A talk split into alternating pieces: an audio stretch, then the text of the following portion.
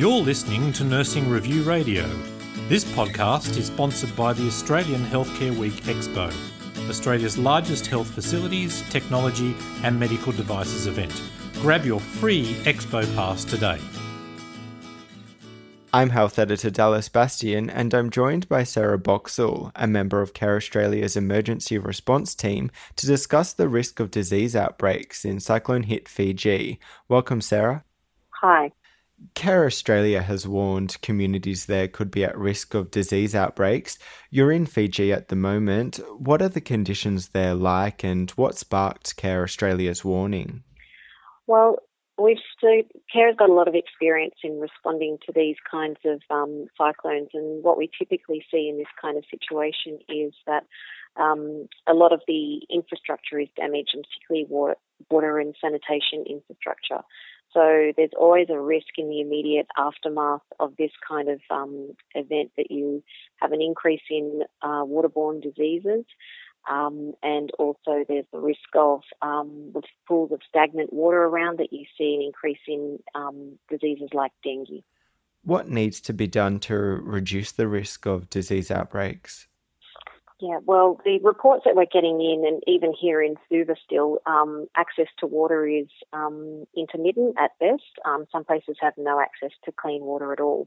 So obviously clean water is really critical both for consuming appropriate safe drinking water, but also to allow people to practice um, good personal hygiene. So um, Care Australia is working here in Fiji. We're supporting our local partner Live and Learn, who have established presence in the Western District, which is one of the worst affected areas. Um, and so what we're trying to focus on is giving people access to safe drinking water and also getting some basic um, health messages out about the increased importance of trying to, um, you know, if you do have water, boiling water, um, and also things like basic um, hygiene, like washing hands and things, which is increasingly difficult when you have limited access to clean water. What else are people there facing at the moment, and what else is Care Australia focusing their efforts on?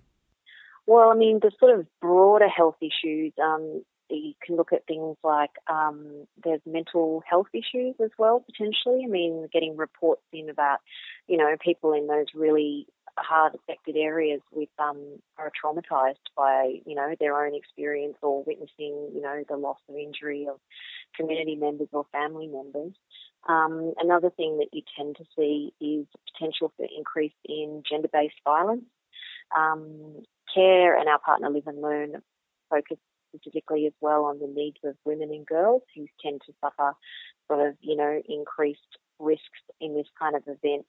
Um, so we're obviously focusing on making sure that the needs of women and girls are met.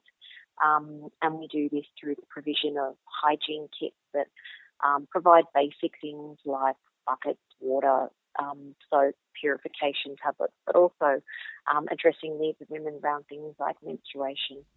Thank you for your time, Sarah. You're welcome.